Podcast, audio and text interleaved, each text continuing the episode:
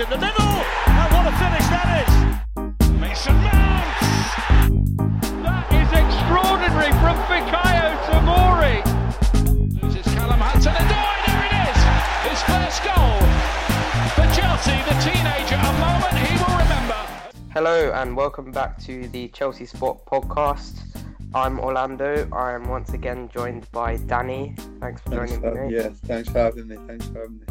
Yeah, good to good to have you on again. I'm looking forward to this one. Um, we are recording the morning after Chelsea have just beaten Norwich 1 0 at home, so we're gonna give a reaction to that. Um, we're also going to answer some listener questions that we asked for on our Twitter last night. Um, so we got a few of those, some really nice questions actually. Well, maybe not so nice for us answering them; they're tricky ones.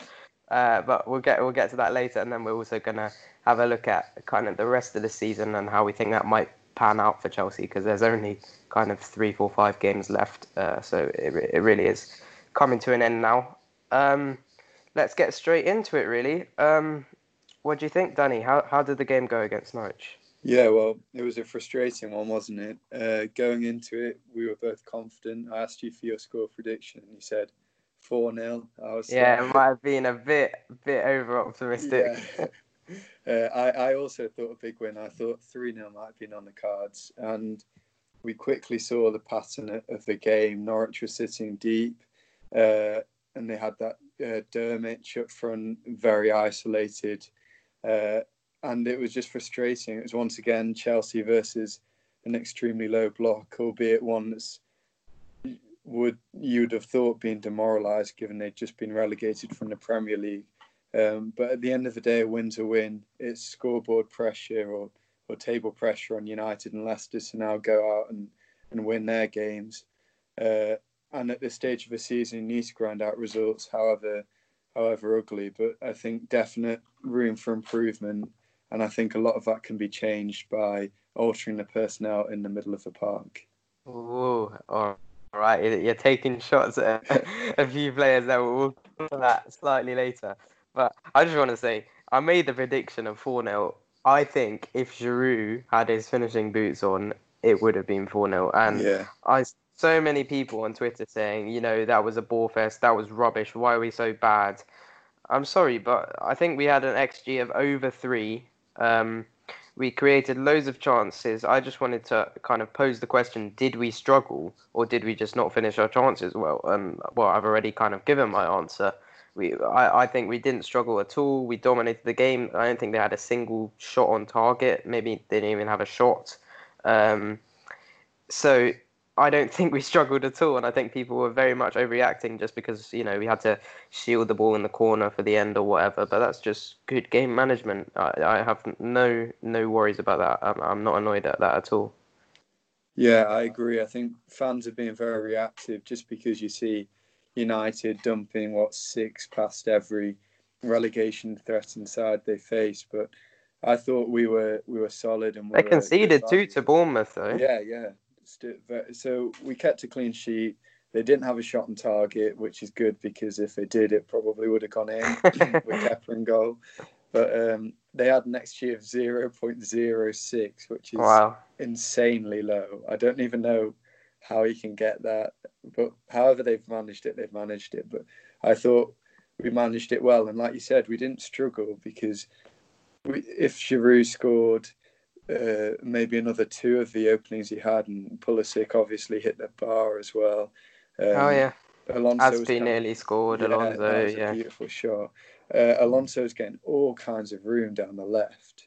Yeah, he, he did well. I think he did did really really well. well. His first touch uh, was very very consistent and. Yeah, What I like about him, he, he doesn't always do this, but to be fair, he was really good today in the respect that with his first touch, he always looked to kind of move the ball with his first touch, not just kind of using the first touch to control. But when the ball was kind of making its way to him, he was thinking, how can I use my first touch to move it in a certain direction, backwards or forwards, to the Mm. side, whatever. Uh, so I really like that. and I think that might be um, under instruction from Frank Lampard, who has been quite critical of how he don't move the ball quick enough against against low blocks. And I think to some degree we didn't move the ball quick enough. You took a few shots at, at, at our midfield players, and I'm I'm going to do the same. I I know this is a bit brutal because he didn't have the worst game, but for me, Jorginho just brings the tempo of the game down so much when we when we're in possession. People say he di- dictates the tempo. Maybe he dictates it to be at 0.01 miles an hour. like uh, it doesn't make any sense. And he was kind of dropping in between the centre backs to play pointless five yarders, not really looking for that many forward passes. And I just feel like we could have afforded to take him off and brought on either another attacking midfielder or even Tammy Abraham, another striker, and it really wouldn't have impacted anything. And I think actually we were so ball dominant that we probably could have taken off a centre back and brought brought on a striker, and it wouldn't have made much difference. Yeah, I agree. Uh, I think the same reason why uh, Jorginho had such a big impact on that Crystal Palace game when he came off the bench is why he struggles in games like these because yeah. he came on against Palace. We needed someone to steady the ship, and credit to him, he did that. But he did that by playing nothing balls to the side. He dictates the tempo. So I'm all for it in the last ten minutes of the game because you know he he he played first time balls. He didn't think about uh, taking a touch. He knew what he was going to do, and and to be fair to him, he did, he did well in that. But when you're doing that for 90 minutes, you're just not really going to um, kind of stretch teams, I guess. Yeah, and I, I, found some interesting statistics on the game. So Jorginho took uh, made 98 passes at over 90% completion rate, which is on the surface impressive. But when you look at his chance creation, he had zero key passes, whereas yeah. Azpilicueta managed four key passes from fewer attempted passes. So clearly, there's a difference between uh, playing it sideways, playing it backwards, and and trying to make things happen. And I think that's what's lacking from Jorginho's game. This is the exact kind of game like like against Watford when you need passes in between the lines. To be fair, our two best players in that respect are probably Mason Mount and Ross Barkley, who who weren't well didn't play from the start.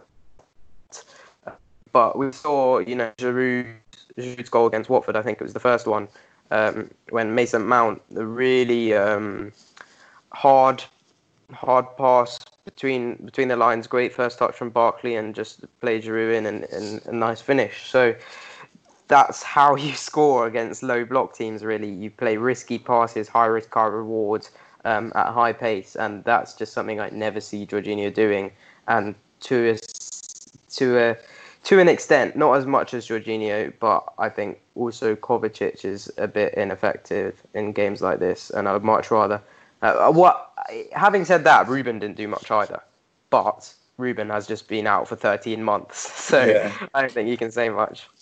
I thought Kovacic actually. I know not every Chelsea fan is hugely impressed with his output or, or what he does, but I thought last night he was a bright spark, especially in the first half, because when everyone else is just lacking that energy, he's pressing, he's nipping away, he's winning balls. And, and at least he drives us forward, even if his pass at the end of it isn't great. He just injects a bit of energy when everything else was a bit flat. Obviously, there are tired legs out there, and he hasn't played much as much as he as he usually would recently. But I just think he offers something unpredictable, as you said, especially against, uh, well, you might not have said it today, but we said in the past that he is Mr. Press Resistant. Like he is especially good when when he's got three men uh, coming at him trying to dispossess him, and he can get past them and, and break the press. You know what? I think that's a good point, and I think you're right in the fact that it's a really good attribute to have that he kind of drives the team forward and stuff. But in games like this, it's not what you need, and I feel like we're a bit fooled as Chelsea fans by the fact that he is one of the best middle third players in the world, but not that good in either other two thirds. And I feel especially like games in the uh, sorry, especially in games like this, you need as many final third players as possible, really. And I think that's why we're seeing Alonso be played. Um, Olivier Giroud is is one of the best at, at link up play. Um, and that's why I think Mateo Kovacic and also Jorginho are not so effective um, in games think, like this. Do you think Kovacic could be played at six? I think it's worth a try. And you know, I would have been all for it against an already relegated team. But maybe I don't know. I, I guess it is an argument that it was a, such a must-win game that you know, not not much time for taking risks. But in pre-season, I'd like to see it tried definitely. Mm. Um, but having said that, that that uh, attribute of being such a good middle third player is invaluable in big games against teams who will go toe to toe with us. And with Man United in the FA Cup on Sunday, with that in our thoughts, I think that's a game that I would definitely start him in. Um, I feel like if we can get a midfield three of N'Golo Kante, Mateo Kovacic, and Mason Mount all fit, I don't know if if Kante will be fit, which is unfortunate, but if we did have those three, then I definitely think we, we, we would be able to boss that midfield because if they're going to play both Pogba and Bruno Fernandes, then I don't think they'll have enough uh, kind of strength in there. I know Pogba's quite strong, but yeah, um, they didn't look more good more like day. more like yeah they didn't more like um kind of mental strength and decision making and uh, work ethic. Mm, yeah, I agree. I think the midfield battle will be where it's won and lost uh, on Sunday, and I'd really like to see um, Kovacic play. And also, interestingly enough, last night was the first game this season in the Premier League Mason Mount hasn't featured in. Yeah, at all. that. Yeah, amazing, that isn't it? Well, that's perhaps a, a glance to the weekend. He did actually get subbed off at half time in both of our last two matches, which is uh, a little bit um, unfortunate him. Yeah, demoralising. But you know, we we all know how much Frank Lampard loves him, so I don't think that's anything to get um, to get worried about. Mm. Um, I just wanted to, to ask who was your man of the match, Danny? Well, this is a difficult one um, because it depends what you what you're looking at. Uh, for example, Giroud made the difference, and, and Pulisic also with that bit of creativity to, to cross it in. But I think probably the outstanding performer would be, in my eyes, Cesar Azpilicueta or Marcos Alonso. I thought they both offered a lot going forward. I thought they were both very strong on a few occasions that Norwich threatened, but I'd lean towards giving it to captain leader legend Cesar Azpilicueta. Fair enough. Yeah, I think Aspi would be my second choice and Alonso my third.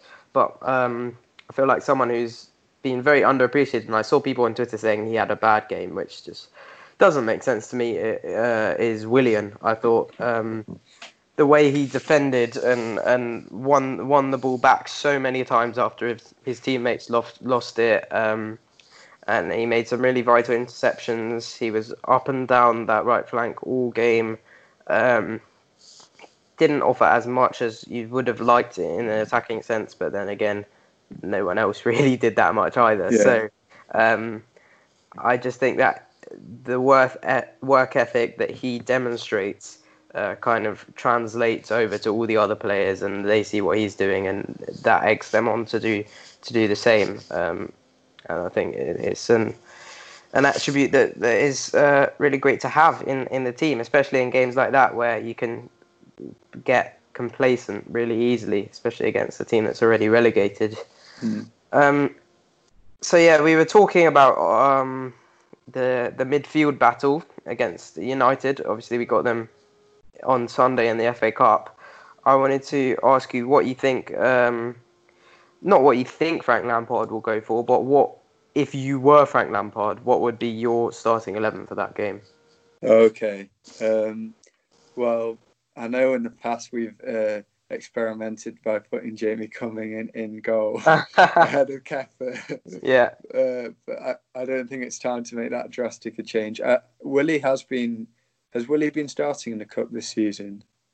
I believe so. Yeah. Yeah. Although well, he against Liverpool, he he came back, didn't he? After yeah, he was he after he was dropped. I mean, Kepa did. Um, yeah. But no, yeah, against Leicester, Willy played. Yeah, so Willy is actually when I, I did an article the other day, uh, what's coming up in, in a couple of days for the Chelsea spot about um, Kepa and, and why now is the time to move on from him, whatever the financial implications. And actually, one of the very few keepers in Europe with a worse save percentage than him is uh, Willy Caballero, Oh, fifty-three percent. So I'd I'd be tempted to stick with Kepa to be honest. Um, and then the the real debate is the back four for me because Lampard made four, uh, two changes to his back four for this game. He brought in Rudiger uh, and Alonso, and he switched Azpilicueta to the right hand side. The left, you mean? yeah, the left hand side. Sorry, uh, it's it's a tough one because I, I really think Azpilicueta is amazing, but uh, I also think Reece James offers so much uh, going forward, and I thought he was a real bright spark when he came off the bench. Um, so I'm going to start Reece James at right back, and I'm going to have Azpilicueta on his unnatu- uh, unpreferred left hand side, uh, and he'll be important in in controlling Mason Greenwood and nullifying his threat. Um, and then I'm going to go for a centre back pairing of.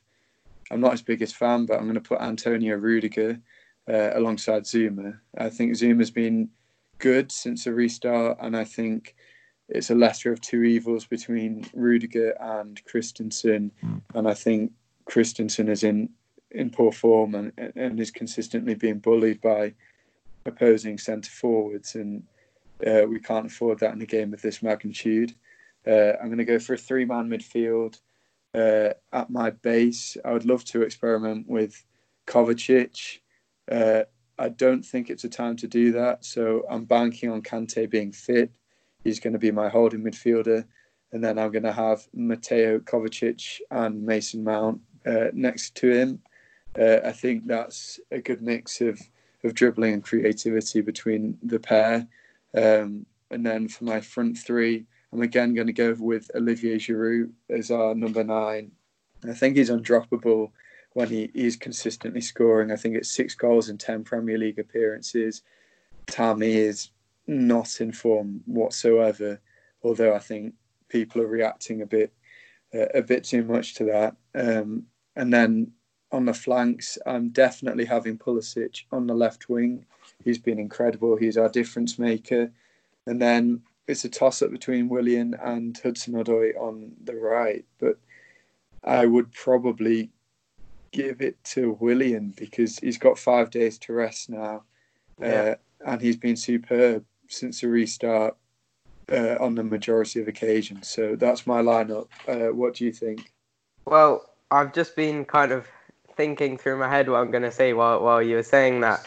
And I was tempted to go with a back three um, in order to play all three of Azpilicueta, Alonso, and Reece James. But then I realised that that meant that I couldn't play um, all three of Pulisic, Willian, and Mount. So I'm not going to do that. I'm going to stick with the back four. And I am going to unfortunately drop Marcus Alonso. Um, because yeah, um, I just feel like we need that uh, defensive stability on the left hand side, especially with Mason Greenwood um, being uh, so two footed, being able to shoot from any angle.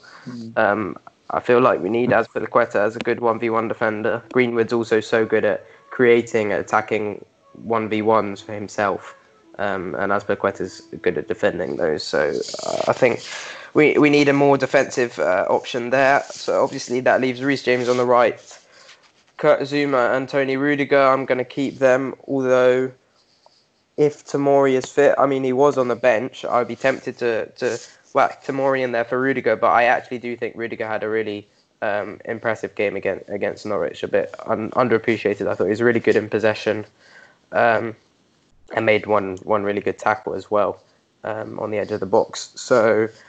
Um, yeah, I'll just stick with Tomori and uh, sorry, stick with Zouma and Rudiger. Um, midfield, I am gonna have N'Golo Kante at the base and Mateo Kovacic and Mason Mount either side of him. Although, depending on how the game goes, I could switch that to a pivot and leave Mason Mount to kind of roam further up the pitch. Um, especially if they have so, quite a lot of the ball, he's very instrumental in our pressing. So let let him kind of have have less of uh, defensive uh, shackles on him. Um, And I am gonna go with the same front three that starts against Norwich: Willian, Pulisic, and Abraham. Sorry, and Giroud. Um, I agree with you that Giroud is is undroppable when he's when he's scoring week in week out. Um, even though I don't think he had a very good game against Norwich, he did score the only goal, so Yeah. you can't really look past that. Um, and yeah, I, I would like Tammy Abraham and Callum Hudson-Odoi to play. I really want them to, but I don't. First of all, I don't think they will.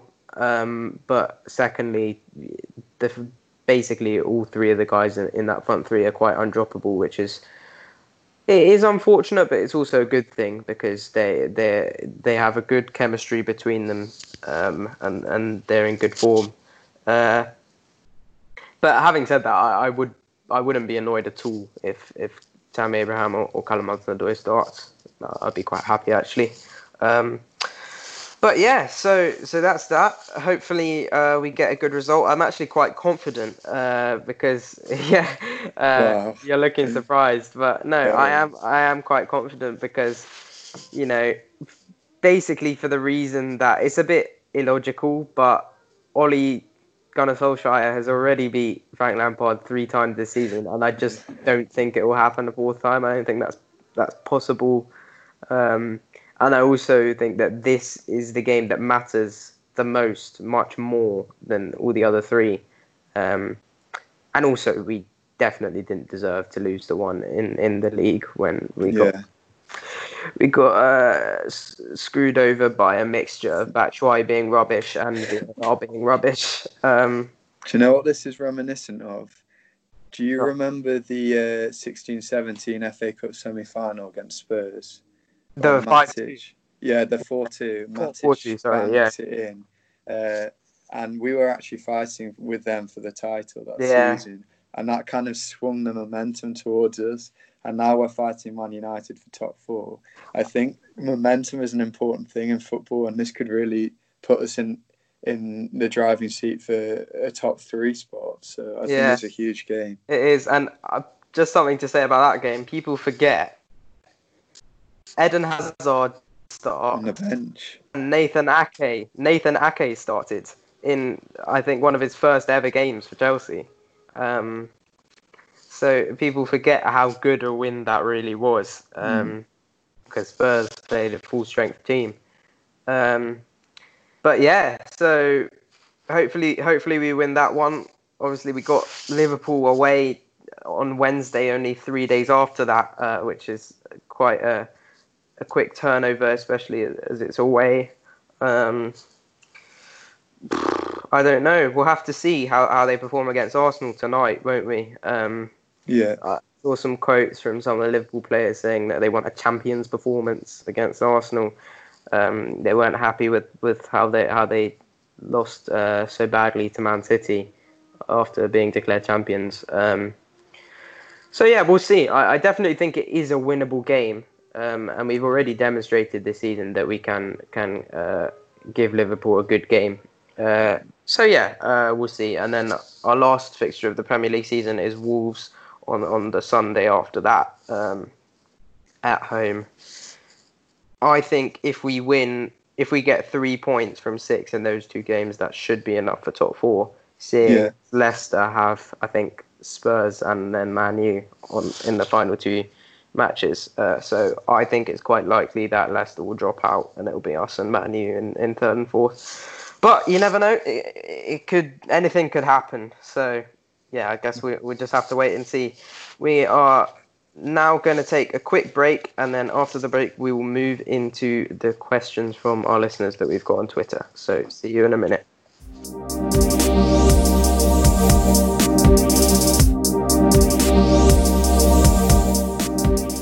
Okay, we are back from our break and we are going to head into these questions. Uh, so, the first one comes from our boss at AC Paris, uh, the, the, the boss man of the Chelsea spot, um, good mate as well. Um, so, he says Declan Rice, Kai Havertz, Nico Tagliafico, and Andre Onana, you can only sign one. Who Wow. you think? Big question. Yeah. that. It's tricky. Big question. if we only get one, it depends on our priority. So if we want to be world beaters in in a few years, I'd sign Havertz. But if we're going for a sustained title charge next year, or at least challenging uh, on multiple fronts, we cannot have Kepa in goal. Yeah, we we just can't. It can't go on anymore. I'm I- losing it. I have exact same. I have the exact same train of thought as you. I think Rice Yeah. and Tagliafico are basically eliminated. I think it's Yeah. between Havertz and Onana. What are you gonna say? You know what? I'm I'm actually thinking with Onana, how reliable is he? I know he's good with his feet, but how reliable is he in goals? Well, First of all, I think he's only 24.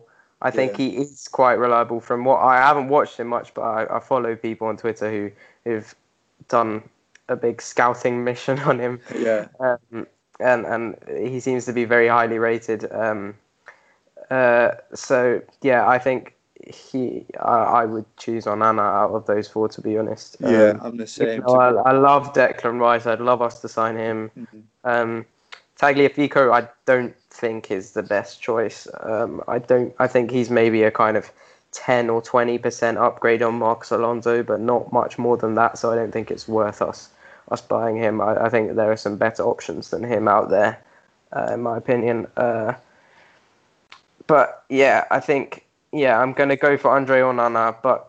Yeah, I, I feel bad leaving out Kai Havertz because he is so so good. Incredible. Yeah, It's just about whether whether we just signing the best player or whether we signing the player we most need.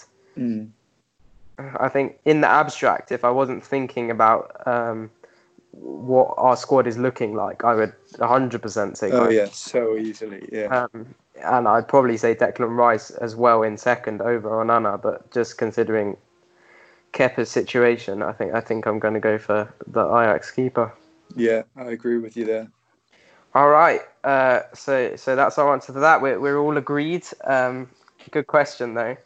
Um, the second question fro- comes from at Marty K Raylan. Raylan asks, "Is there a good enough centre back in the academy right now who could be in the first team next season? And will Ethan Ampadu's future be at centre back or defensive midfield?" Um, I'm going to answer the second part of that first. I am very much of the opinion that Ethan Ampadu is too short to be a centre back in the Premier League. Um, well, especially in a two. I think in a three, that's fine. I'm happy with that. But I don't think we're going to play that most games. Uh, so for me, the base of midfield is, is where his future lies, especially for Chelsea. Um, or centre back in a back three, but not centre back in a in a two. I don't think he's he's uh, tall enough, basically, or physically imposing enough. But I would love him uh, to be around next next season. I think he's exactly the sort of leader figure that we need. Shouts on the pitch all the time. Uh, I've been lucky enough to be quite close up to the pitch at a few academy games that I've seen him in, and he's one of the best leaders I've I've ever seen. Really, um, very much captain material. So yeah, I'd like him to. I'd like to see him potentially not go on loan again next season and, and stay at the club. Um, on the other part of that, is there a good enough centre back in the academy right now who could be in the first team next season? Um, I think I don't know if you disagree, but for me, I would just say no. Basically, I think there are definitely good enough centre backs in the academy who, who can be in the first season, first team in, in seasons to come. But I think next season is is too too, Too soon, soon. even for someone like Marc Guehi, who I'm I'm his biggest fan. I love him. I think he'll he'll definitely end up playing for Chelsea first team at some point. But um, I think his loan at Swansea is is for 18 months, so he'll be at Swansea again next season, and unless anything goes wrong there, um, which I think is a good place for him, and they'll- they'll be challenging for promotion, hopefully. So Yeah, yeah, I think. Well, I mean, the Athletic have, have reported recently that if Declan Rice comes in as a centre back for Chelsea, Fikayo Tomori could be going Yeah. on loan. I saw that. Yeah, if Tomori's going out on loan, none of the academy graduates really have, have much chance there. Well, So- yeah, I would just say that Dynel Simeu has been training Mm. uh, with the first team since since the um, restart at, for some time. I think while Tomori was out injured to kind of make up numbers in training, and also obviously Frank Lampard likes likes giving youth players an opportunity. But now all the um, under 18s and under 23s, they're all back in training ahead of the resumption of the academy season and the pre-season for them.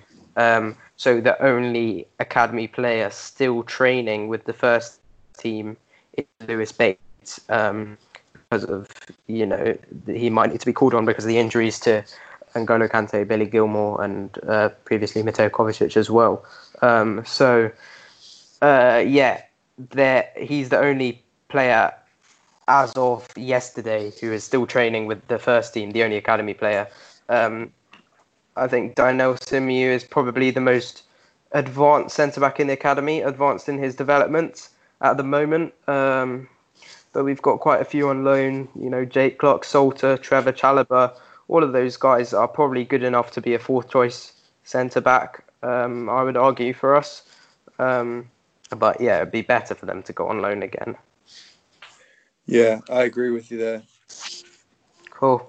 All right. Uh, so we are going to move on to the next question. We've got two questions from at Brighty160. Jordan he is uh, one of our writers on the Chelsea Spot. Uh, great guy. He's, he's been on the podcast a few times as well. Uh, the first question from him is if you could take one player from each of the top six, so the top six in the Premier League at the moment Liverpool, City, Leicester, Man United, and Wolves. So that doesn't include uh, Arsenal and Spurs. Lovely, love to see it.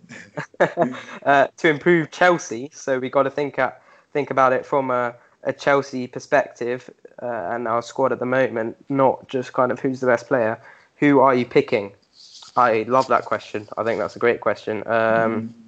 I'll let you go first for that, Danny. No, that's a tough one because I'm always drawn to goalkeepers. Yeah, uh, I was thinking the same. Uh, I'm a spoiled for choice. Uh, uh, I think the easiest two are, are, Van Dijk from Liverpool and De Bruyne from City. Uh, I think we can agree on this. I think you got. I would take Ederson from City. Would if you? We're gonna take, if we're gonna take, if we're not gonna take Alisson, then yeah. I'll Ederson. Oh, I'd have gone uh, Dean Henderson in goals. Oh uh, yeah, because he plays for Man Yeah, that's a good shout. Yeah, and well, even if it's she- uh, she- Sheffield uh, seventh, are they? Yeah, yeah, they are. I think. So, he, but technically, he is a, a United loanee. So you I'm know gonna, what? uh, Kevin De Bruyne is so good. You can't not I, pick him. You can't not pick him. I would be tempted to take Benjamin Mendy. That sounds crazy, but we need a left back.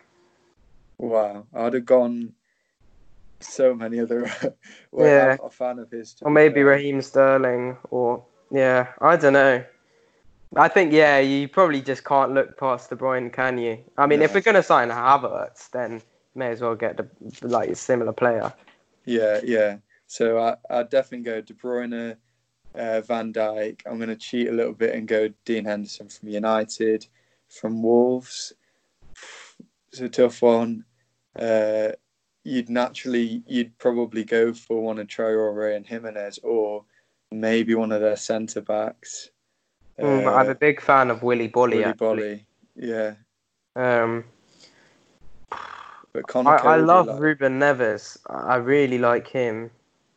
Or actually, is it mad to take Leander Dendoncker? I really like him. It's out he, there. he can play. He's the, he's the kind of um, profile that we need, similar to Declan Rice, and that he's a, he's a big guy who can play uh, in midfield or in centre back. I'm a big fan of his. Um, yeah, or even well, actually, we've already got enough for young wingers. I was going to suggest Pedro, yeah. but no. Yeah. I think I'm going to go Conor Coady because he's a good oh, really? and he's I a leader. Hmm. I leader. see. I think he's really good. He's a really good footballer and he's amazing at passing. But I don't think he's that much of a good defender. I know he used to be a midfielder. Uh, mm. Used to be a centre mid. So, and I think he the fact that he plays in the back three kind of masks his his yeah. uh, poor defensive ability, really. Um, and he's not the tallest either. So yeah, I'm not his biggest fan. Well, fair point. Um, and then if we move on to Leicester, it's a, again, it's a tough one because you've got so many quality players. Uh, but I'd probably be looking at Wilfred Ndidi to play. Oh, yeah. holding midfielder. Yeah. I don't know. All right. Okay. I think yeah, Wilfred Ndidi for me as well. Um, I'm gonna just go through them quick fire. Liverpool definitely Virgil van Dijk. So that's already a centre back. We got it. We got to keep this in mind. Man City. I think I'm I'm gonna agree with you. You can't really look past Kevin De Bruyne. Or I'm tempted by Raheem Sterling as well, just because I love. Um, I'll come back to that. Um, Leicester, Wilfred Ndidi definitely. Um, I think the only other player I would make a case for from Leicester is Ricardo Pereira, but Oh, we yeah. already we already have Reece James, so we don't need him. Um, Man United, Dean Henderson, yeah, that's a keeper, and Wolves. So we've already got a centre back, an attacking midfielder, a defensive midfielder, and a keeper. We don't have a left back, so I'm going to take Jonny. Yeah, yeah, uh, solid choice. Yeah. All right, cool. I like that question, Jordan. Thank you. Um, we got another question from Jordan, actually. Um, he says, if Kai Havertz does sign for us, then how does our front four set up with all the options of Timo Werner, Hakim Ziyech, Christian Pulisic, Olivier Giroud, Tammy Abraham, and obviously Kai Havertz? Um, I, I'm not going to go super in depth with this because we're actually going to do a whole podcast episode, a Kai Havertz special. Um, once the, the rumors start picking up a bit more, once it looks like uh, more more in, increasingly likely that we are actually going to sign him because we, we can't be sure yet. Um, but I, I'll just say um, for me, I would play a 4 4 2 with Havertz as kind of a, a withdrawn striker, and then we can have him, uh, him, Tammy, and Werner kind of rotating in, in those three slots. Uh, he can also play wide in a 4 4 2, um, uh, rotating with Pulisic, Ziyech on the right, Hudson Odoi. Um, it's just loads of attacking options, really. And I have a, I, I in smaller games, uh, in teams in the bottom ten of the Premier, I'd definitely be fine with playing Havertz in in the midfield too. Yeah, uh, it's interesting because the number of combinations it throws up are, are vast. Um, I've not been convinced by Tammy Abraham since he started picking up injuries around January time, since he scored that last minute. Can I just tell you. Yeah, since since the restart, he has 1.53 non-penalty xG per 90, yeah, um, yeah. I- which I is just- in the top five of the Premier League. Yeah, yeah. So he definitely has his attributes, and I would definitely would not sell him for sure. It's just, do I think Kai Havertz as a false nine would work, or even just as a number nine ahead of Tammy? I think that's probably what I'd go for, because Mm. he's a similar like he's he's a similar similar stature to Tammy. They're both tall and good in the air, but he's so much more creative than Tammy. But even if you want to argue that, like to be fair, I've said 4-4-2 with uh, kind of Tammy and Werner in mind.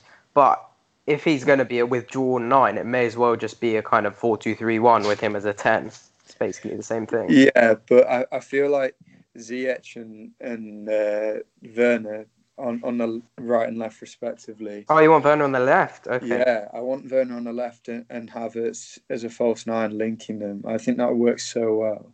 So you want a front three of, of Werner, Havertz, and Ziyech? Yeah, Oh. Yeah, but then- Then you got no Pulisic, no Abraham, no Hudson Odoi. Oh, uh, yeah, you make a point about Pulisic. yeah. Pulisic has, has to play. Well, no, Uh, but you know what? It's a long season. There, there are minutes for Yeah, definitely. but I don't want that to go out as I don't rate. But I think Pulisic is so good. I Yeah. think he is so so good. So he has to play. That's my bad. No, it's fine. There, there are injuries, there are suspensions. You know, the people play. Different players will go in, in different runs of good form and bad form. So yeah, there's there's definitely space to get them all in. I think my real answer, how does our front four set up with them, is there is no one answer. I'm sure we will chop and change and throughout the season between uh, 4-4-2, 4-2-3-1, 4-3-3, even 3-4-3. Um, I could see that working. I love the idea of having Werner on the left side in a 3-4-3 with Alonso because it means you know Werner will, will push more inside, get close to the striker, and that gives Alonso license to do whatever he wants in the final third. so I, I love the idea of that. Um, but yeah, I, the real answer is first of all, no one knows.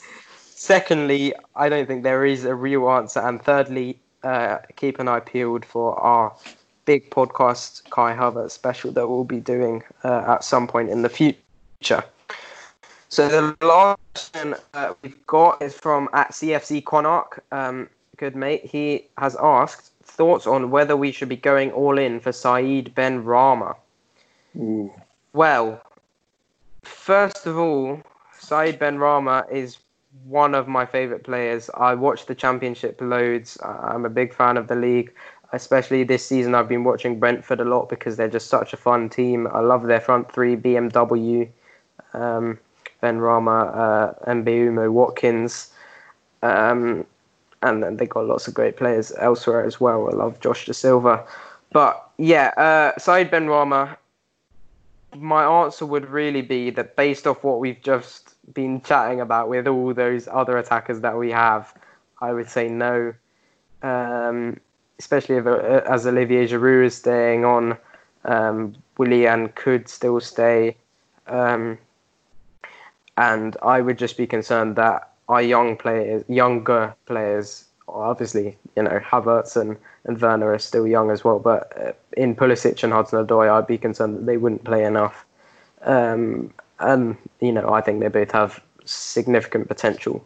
So yeah, yeah, I think it'd be going to say no. And also, I don't think Benrahma would get enough game time either for his development. I think he can be such a good player. I think he should go to somewhere where he where he will be a nailed on starter.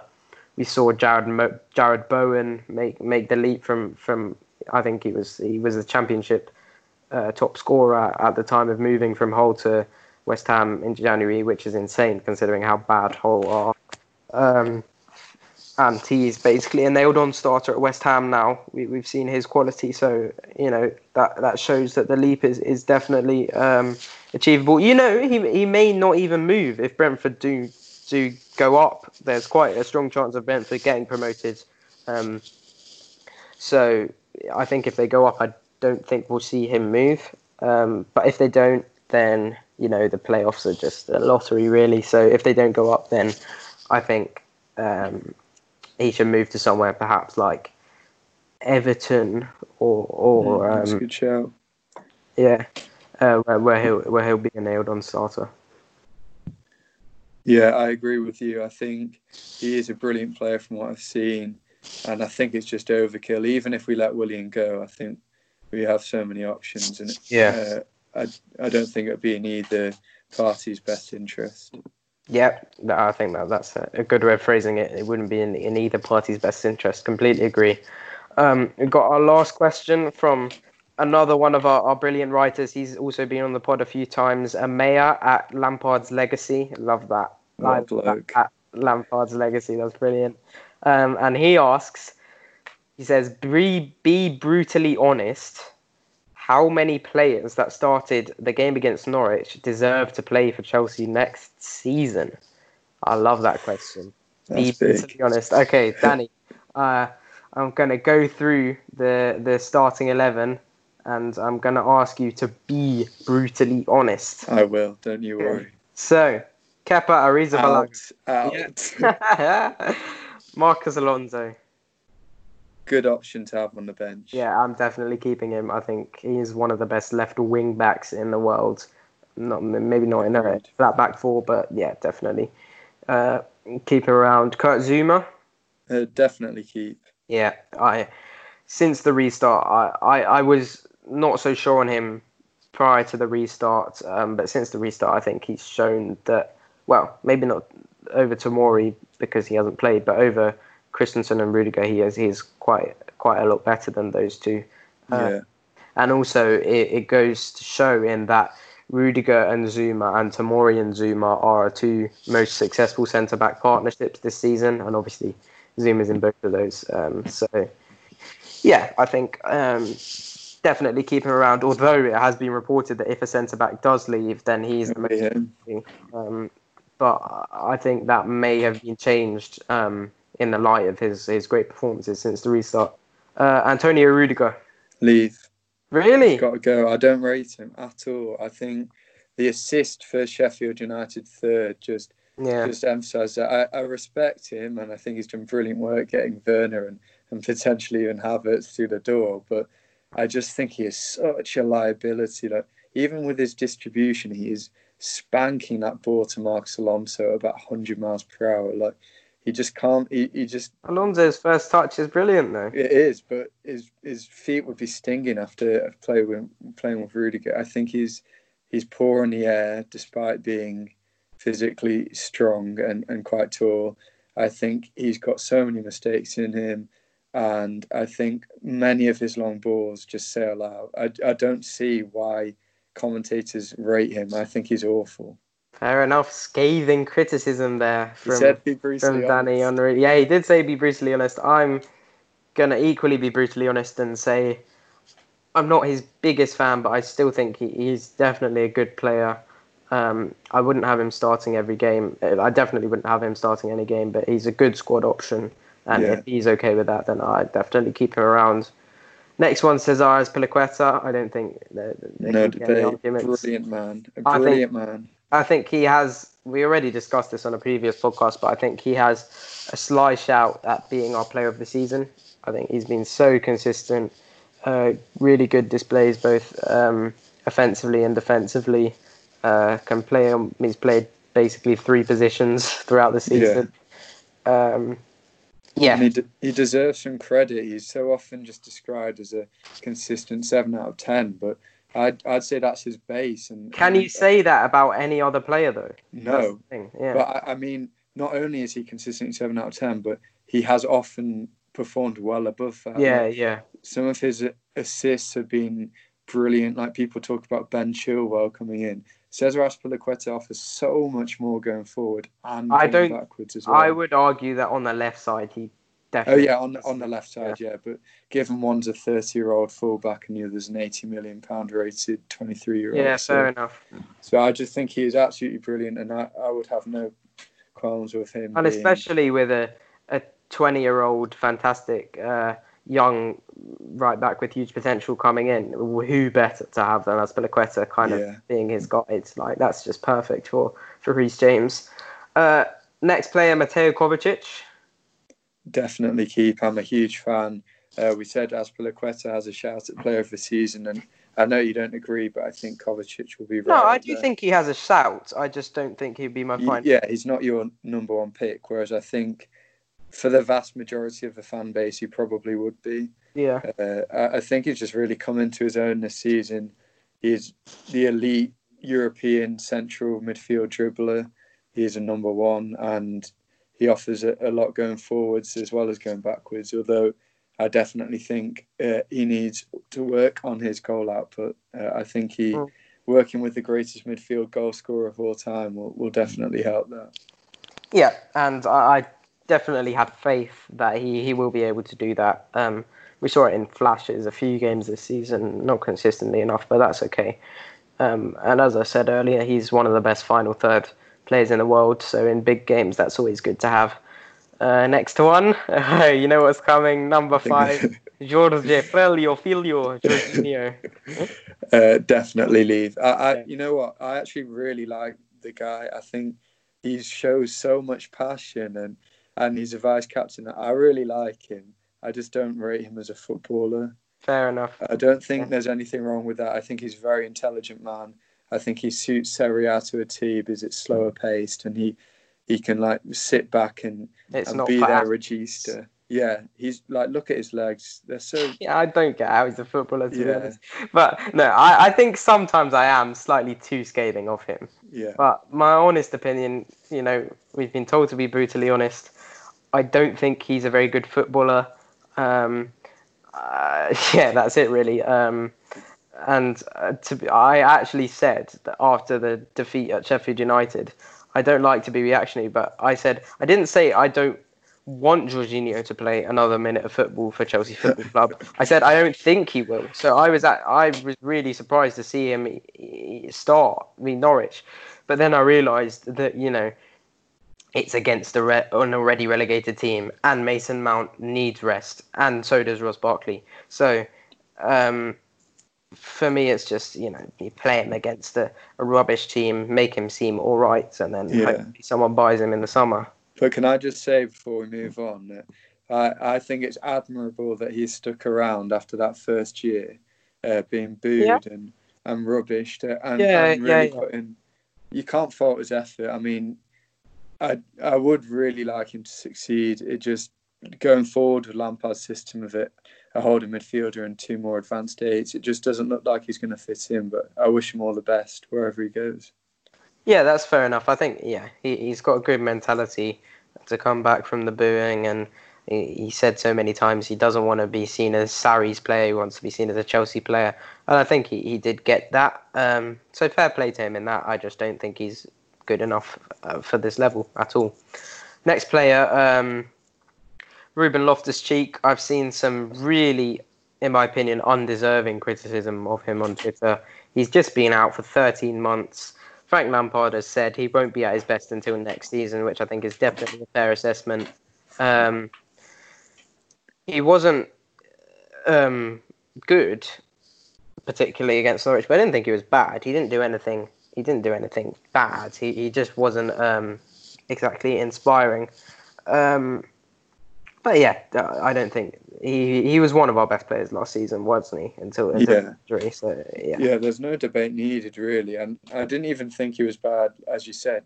Some of his turns and uh, and you know when he, was just getting round plays. He showed a few flashes, yeah. Yeah, and also that assist for Tammy the other week against. Oh yeah, that Palace. was brilliant. Yeah. And I just think he offers something that none of our other midfielders do. In that Barkley would have so shot, there, wouldn't he? physical. And Yeah, Mount yeah. as well, probably. Yeah, he's like, if you look at him, he is an athlete, and with Yeah. he's so technically gifted, uh, and he can just drive. With The the ball. antithesis of Jorginho. Yeah, literally. yeah, all right. Uh, we're in agreement on that one. I think have we been in agreement on, on all of them so far? That's Except for impressive. Rudiger. Oh yeah, yeah, yeah. Yeah. Um, next one is oh, we're going to be in disagreement on this one. Number ten, Willian. Yeah. So, uh, you're a, a, fan. Uh, I don't know how many years you'd give him on his contract, but I, I think I would only give him one, so with him Oh, not going to happen. So Yeah. um, I would be okay with two as well. I wouldn't. I wouldn't kind of propose that we should sign him on a two-year contract. But if he did sign a two-year contract, I wouldn't be annoyed.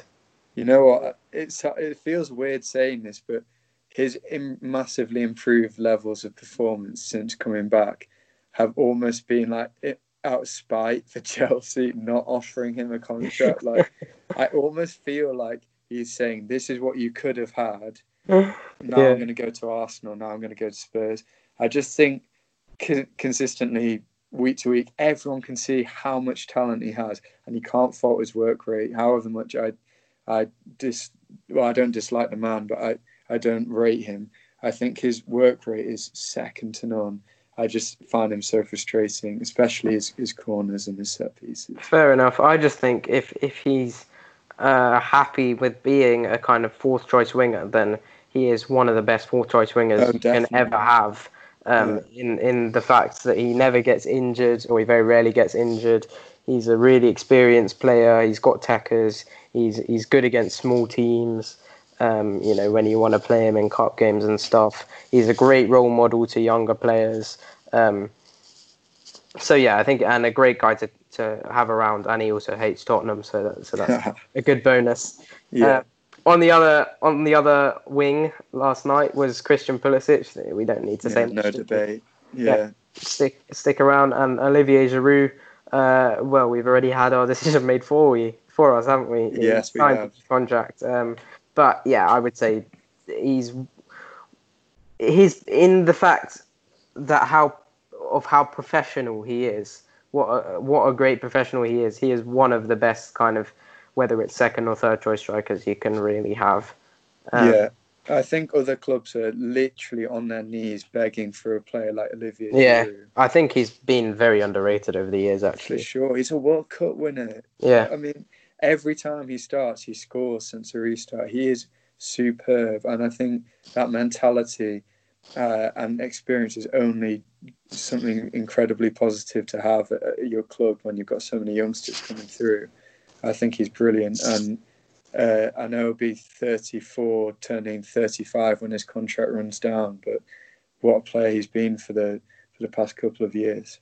yeah, I, I agree with you on that. Um, and he doesn't really show that many signs of aging, actually. Um, although you know he's never been the fastest, he's Yeah. still very sharp um, in terms of getting shots away quickly and with his link up play and stuff. So, so that's good to see. We're going to quickly whiz through the bench, um, and then we're going to wrap up. Uh, so first player on there, Fikayo Tomori. Um, yeah, def- definitely keep him. Uh, I was really surprised, to be honest, at, at the idea of him going on loan. Although it wouldn't be the worst thing, I thought he was one of our best players, kind of uh, before the turn of the year this season. Um, so, yeah, I, I'd really like him to. I'd really like to see him kind of cement a starting place in our lineup next year because I love him, and uh, I think he's a really good player. Reece James, same goes for him, really. hmm Definitely. Yeah, Uh, he didn't look great uh, following the restart, but have full confidence so he'll get back to his very high uh, usual level soon, very soon. Next one, Callum Hudson-Odoi. Everyone knows I'm his biggest fan. I've seen people on Twitter saying he needs a loan, and I say to them, "You are waffling. That is rubbish." Um, I, I have no, no, um, no worries about Lampard's faith in him or anything. I think the the reason that he hasn't played since the restart is because our two wingers have been our two best players. Mhm. Uh, those are the facts. Uh, it's unfortunate for, for Cal, but that's the way it is. Um, and I'm sure one of them will get injured or have a drop of form or get tired at some point, and he'll get his chance and he'll, he'll show the he'll show Frank Lampard and show the fans why why he's rated so highly. Um, yeah, I, I I think definitely keep him around. I, I think he's out of everyone, all the amazing attacking uh, quality that we'll have at the club next season. I actually think he will have the highest potential out of all of them, and that when all is said and when all is said and done, I think he will have been will have had the best career. Yeah, I think we want to see him put his name into that Greenwood Foden bracket with all the other youngsters. Yeah, I have no doubt that he will. To be honest. Yeah, so I really want to see him kick on, and I thought he looked very good when he came on last night. So I want to see him play before the end of the season, and I think he's going to excel next year on whether that be on the left or the right. Yeah, I, I don't think it matters really. It, he'll show his talent. Next one, Mason Mount. For me, our player of the season. Um, I won't go into why because I've already said that on other podcasts. But yeah, I love him. Definitely keep him around. Yeah, he's he's Lampard's key player. He's he's basically uh, everything we do revolves around him. I think he's he's crucial to the press. He's crucial to our build up, and he's such a likable character. Definitely, definitely keep. Uh, next one, uh, our number two goalie, Willy Caballero. I think you've done the research, so you're better placed to, to, to say on this one. Yeah. So the only reason I would keep him is that I, it's a difficult financial market at the time. Especially to bring in, if we're going to bring in a replacement for Kepa, to bring in two keepers. Yeah, that would be that would be difficult, and and he seems to have a, a positive influence on the changing room, uh, and he's a very experienced man. So as long as he's not, as long as he's not playing, however bad that sounds, yeah, yeah, yeah. No, um, he's like a Rob Green, isn't he? He's a good third choice, but mm. hopefully I would not- rather have like. Well, actually, I was about to say I'd rather have Nathan Baxter come in and be second choice, but actually, I, I wouldn't because alone, where he's playing every week, is so much better. His definitely. development as a young keeper. Um, so yeah, I think that's why we don't see many young second choice keepers. They all tend to be veterans. Um, so yeah, I'm all right with with Willy staying, even though he's not the best second choice. Yeah, agreed. Um, number 11, Pedro. Uh, he's he's gone, isn't He's he? off, isn't he? Yeah. off the Roma. Um, and I wouldn't keep him around anyway. I actually back him to do quite well at Roma. Um, but I think he, he he's kind of not really got the legs for the Premier League anymore, for the pace of it. And increasingly, the pace of the Premier League is, is getting even more. Um, and you know, we see we saw we see people talk about pace and power and stuff. Um, we're entering a pace and power era. Uh, I think that's that's probably accurate. Um, and yeah, I think Pedro. I love him. I think he's been a brilliant player for Chelsea. I, I don't think I've ever seen a more two-footed player. Um, maybe Mason Greenwood, but yeah. Um, He's well up there, and that 16-17 campaign will never be forgotten. He was Yeah. excellent that year. Um, only three to go. Uh, let, us just wrap it up quickly. We got Tammy Abraham. Definitely keep him top scorer. I, I see people all the time slandering on Twitter. I'm sorry. Have a look at our goal scoring charts, and you Tammy Abraham way ahead of anyone else on our team. Um, and there's a reason why because he's a very good player. Um, and he's also only 22, and it's also his only first first season with Chelsea. So Yeah, nothing really to add to that. Uh, definitely keep, even if uh, Werner's coming, and he needs to sign that new contract soon. No, but we did see actually reported by Matt Law of the Telegraph, very lo- reliable guy, um, that uh, recently his contract has been extended by one year Yeah. due to reaching a clause of a certain number of, of games played or goals scored. I think it was probably either 40 appearances or 15 goals, both of which he reached recently. Um, or maybe both. But yeah, so that means his contract runs until the summer of 2023. But yeah, even still, his future's not secure. So I, I'd like to see him sign a new deal, hopefully. But I think he'll probably kind of hold off that until he sees what his kind of role in the team is next season, with the additions of obviously Werner and Ziyech and all of those. Um, Ross Barkley. This is this is one that divides opinions. I wrote an article a few uh, about a month ago on, on the Chelsea Spot on him. We're both big fans, aren't we? Yeah, I really like him. I think he's a perfect player to kind of not play in the biggest games, but easily eat 2,000 or so minutes. Um, you know, he, he, he can he can play play every few games, play in the smaller games, in games again like this against Norwich, where we've only scored one goal, um, or uh, like we saw against Watford. I would play him over any kind of defensive midfield. You just need mm, attacking number eights who are gonna break lines. We see how Manchester City do that all the time. Arsenal used to do that as well. Um, so yeah, def- definitely keep Ross Barkley. He's a risk taker, and we need we need players like him. need that, yeah. Yeah, so definitely keep him. Not in the big games, but in, in against smaller teams. But oh, the thing is, the games against smaller teams often tend to be big games, just because you need the three points. And Yeah, especially this season, I would say that we have slipped up against smaller teams more than we've slipped up against bigger teams. We've lost more points against probably bottom ten teams than, Yeah. than top ten teams, which sounds yeah. great. Um, and the last one, this is one I'm not really sure on. Andreas Christensen. Yeah, so you said you'd keep Rudiger, so I guess I think if we had to sell one centre back, he would be the one probably, which is unfortunate because I do like him. Um, but I just, especially as people were saying, we're entering, like I said, we're entering a kind of pace and power area. I think he'd be a fantastic player in Spain or Italy, but I just don't think he's really cut out for the Prem. He's really good. I've, I said this on the last podcast. He's really good against strikers who are smaller than him. But as soon as you get someone stronger and bigger than him, he, he, he they have a field day against him. Really, He gets bullied, doesn't he? He- He's got a lack of physicality. Um, and although he's a supreme ball player, like I love how he carries it out from, from the back. I just don't I don't rate him at this level. Although but he was really good at Man against Man City, which kind of was, that's my point. yeah. When they, they played Gabriel Jesus. smaller strikers, yeah. Um, I don't, I don't, I wouldn't sell him. I'd definitely sell Rudiger first, uh, and I'd keep him for games where maybe we're going to dominate possession. And like, like last night, I think he would have played quite well because. No, but I thought Rudiger was was good in the balls that he played last night. I thought he, I thought he was good last night. I've seen performances where Fair enough. he's just drilled the ball over to no one so Yeah, many times. I think um, what was it? Was it West Ham at home? Yeah, around, around December time or November. I was at that game. I think it was him and Zouma, if I'm not mistaken. They were very poor. yeah, Um, yeah. All right. Um, I think what are we going to say on him?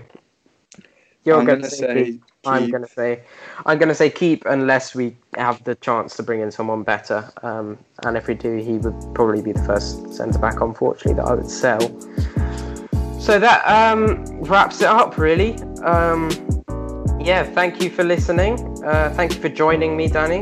yeah, happy to look coming on. Yeah, great. Um, thank you very much. Um, obviously, um, as I said at the beginning, you can find us on all our social media platforms.